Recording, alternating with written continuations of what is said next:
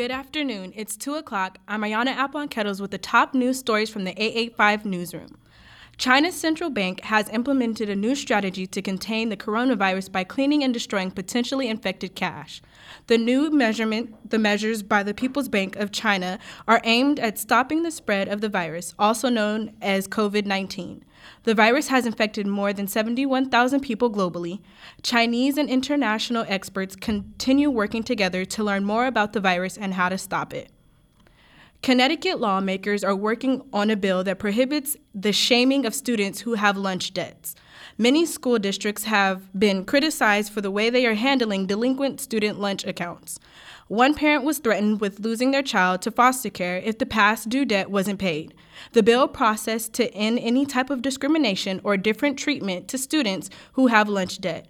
If the bill is passed, it will allow school districts in Connecticut to accept private donations to cover the cost of the lunches. A 12 year old boy in Florida suffered a fractured skull after being assaulted by a school employee. Police say the boy was sl- body slammed by a faculty member after reportedly acting out during lunchtime at St. Petersburg School. School supervisor Jarvis West was arrested, although he was not the employee who committed the act. Instead, West was arrested for not reporting the alleged assault to the boy's parents or the authorities.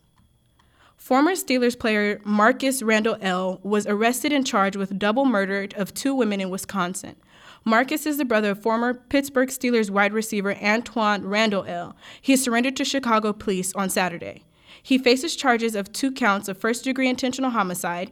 He was arrested days after the two women were found with gunshot wounds on a road in Wisconsin on February 10th. Police say the women were friends and both had children.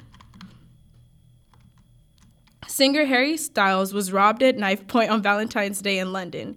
He was threatened and confronted a man who demanded cash from him. Styles remained calm through the incident and was able to get out without being harmed.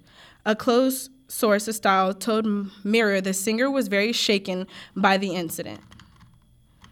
It's 73 degrees in Northridge. At 2:03, I'm Ayana Apon Kettles, back at 3:30 with more news on law, Latin All 885 HD3.